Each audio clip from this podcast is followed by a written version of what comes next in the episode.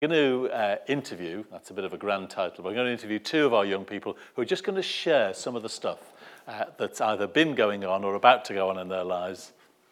I'm going to pick on Ed to start with. So, Ed, you've just finished your last shift at work today, is that right? Yes, that's right. So, why is that then? That is because in less than a week on Friday, I'm going to Nicaragua. Right. That's a nice holiday, is it? No, it's a, a mission for three weeks. A mission for three weeks. Tell us what you'll be doing then, who you'll be going with. I'm going with the charity Latin Link, uh, and I'm going to be doing a building project over there, um, although I will be working with the local church as well. Great. So, have you done any building before? No, well, a bit of DIY around the house, but that's about Looking it. good. Oh, yeah, a bit of DIY around the house. I'm looking at your mum and dad there. They're not panicking at the minute. No, Yeah, okay. Okay. And uh, how did that come about? well, um, I've always wanted to go and do something to help uh, be a missionary um, in in the world somewhere, uh, go out and help someone. Uh, but I want to go and do architecture, and I I feel that's where my um, my talents lie, as opposed to going out and preaching or going out and helping children. So that's what I'm doing. Yeah. Trust me, architecture is really important. it is. Yeah, good stuff, good stuff. Okay, so uh, when you've done this trip in Nicaragua, what then? To university to do architecture. Ah, that's good stuff. That's good stuff. So where are you going? I'm going to Leicester de Montfort. Okay. Oh, great. Well, there you go then. Ooh, approval. Excellent stuff. And if you were to say one thing you'd like prayer for in the next three weeks, what would it be? to overcome the language and culture shock. Yeah, okay. Okay, well, we're going to pray for you now. Interestingly, two weeks from now uh, in the morning, there's a number of things going on that morning, but Simone Lockyer, who works for Latin Link, uh, she's coming to preach here.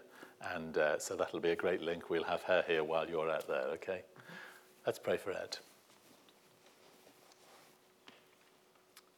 Father God, we thank you for Ed. We thank you for the sense of call on his life. We thank you for uh, the sense of calling around architecture and building, and not just building great buildings in a land like ours, but serving the needs of people elsewhere whose lives are very vulnerable. We pray your blessing and your protection on him as he goes to Nicaragua. We pray, Father God, that you will help him there to overcome the language barrier, to communicate, and above all else, to communicate love and care, that he will learn skills there and he'll just gain so much from being with a different band of people. Bless him, we pray, and grant that as he comes back to us, he may have great stories to tell. And as he looks forward to his time at university, a very long course uh, to be an architect, we pray that you will hold before him the vision of the future you're calling him to inhabit. In Jesus' name, amen. Give him a round of applause.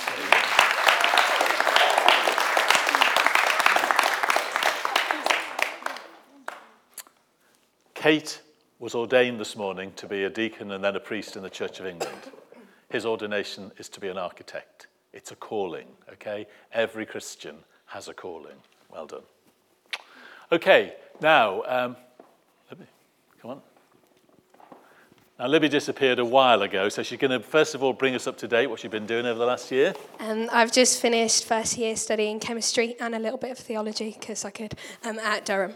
Great, okay, and how's it gone? Yeah, it's been really good fun. Chemistry is apparently quite a lot like hard work, um, but yeah, good people, good place.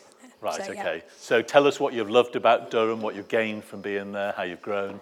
Um, where to start? Um, I think one of the things, I'll just pick a couple of highlights. I've learned a lot about prayer this year because I found university is the place where you're suddenly exposed to the most people a lot of the time, but also exposed to being by yourself the most that I've ever been before. Um, and I've learned a lot about God's faithfulness in prayer because I can get down on my knees and pray when I'm by myself in my room and not sure what on earth's going on, but also um, praying with, I, I've never been around so many people my age who love Jesus quite so much. So being able to pray with them and, uh, yeah, God's faithfulness in that. And also learning about the power of words and declaration in prayer. There's a verse I was trying to find, don't know the reference, that talks about every one of God's promises being yes and amen through Christ and learning um, that actually everything that God has promised He's going to give us, He will be faithful in doing that. And there being power in, um, yeah, declaring that over Durham and my life and friends' lives. And yeah, just starting to see the power of prayer. Great. So give us an illustration of seeing that worked out. Um, so that links into um, yeah something else I've been learning. The two tie together before I share this story. Okay. Um, is um, the importance of with that that focus being on um, Jesus and. I was struck by this last week um, during the sermon when Sue mentioned um, that window over there of Peter walking on water towards Jesus. Um, and when Peter set out um, to walk towards Jesus, I, I don't think his first thought was, oh, I'd love to walk on water, therefore I'm going to head towards Jesus. I think he went, I want to get towards Jesus, and then suddenly found himself walking on water. Um, and yeah, I've been challenged on that and the whole seek first the kingdom and um, going after um, Jesus first. Um, so cool story from a couple of weeks ago. One of my friends, who um, is one of my loudest friends, she's Scouse. She's got a brilliant accent. She doesn't shut up. We all love her. She had um, totally lost her voice. Um, and she's part of the college CU that I'm at.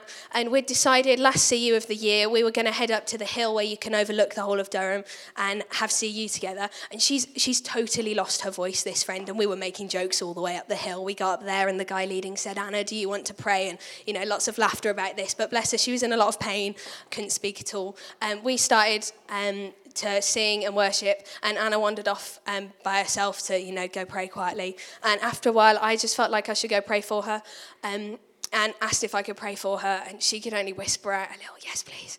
Um, prayed, and um, yeah, just asked God to heal her voice, and she went, Amen. And I went, That was a bit louder. And she went, Thanks, mate. And I went, You're talking.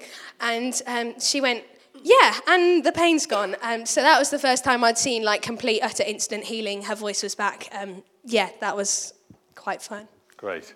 So this has been this quite fun. This has been It was really great. this has been a year of stepping out then. Yeah. Okay. Definitely. Now you know because you were here. It was a morning sermon. My wife speak, spoke last week on the gift of faith, and she mm-hmm. said that the gift of faith is a, a particular quality of faith. It's not like the normal faith we all have. It's a gift of faith to believe God to move mountains. And to some extent, you, your faith has been stretched. But actually, what I'm hearing from you is the fact that there's a faith that we need to be pulled into, that we need to inhabit, that's beyond our present experience. And that's been happening in you, hasn't it? I hope so. It looks like it. I hope so. It looks like it. So, folks, uh, as we pray for Libby, I'm going to pray over her that she may continue to grow. But that as she continues to grow, she won't grow alone. That she will take others with her. That God will enable her to grow in faith, to grow in her discipleship, so that alongside her, others are made bold to step out. Okay? And if that prayer could be answered for our entire church, we'd be rocking. Okay? Let's pray for you.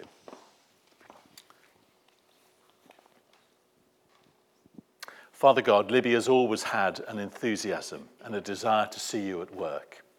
Some of the things we've heard tonight are just part of who she is, and you're building that up within her. But thank you too for the experience of this past year, where she's seen you at work in a different community, where her own faith has been encouraged and blessed and helped to grow. Thank you for the way she's stuck with you through the tough times as well as the good times. Thank you for your grace in her life and for the way she's stepped out and served you and obeyed you and trusted you. And we pray now in Jesus' name that you will continue to anoint her with your Holy Spirit, that you would bless her in the weeks and the months ahead, so that you will use her not simply to grow as a disciple herself, but that others alongside her may grow, that their faith may be drawn out and built upon, and that they would become with her full on, fire filled disciples of Jesus. Make it so, we pray, in Jesus' name. Amen. Amen. Bless you.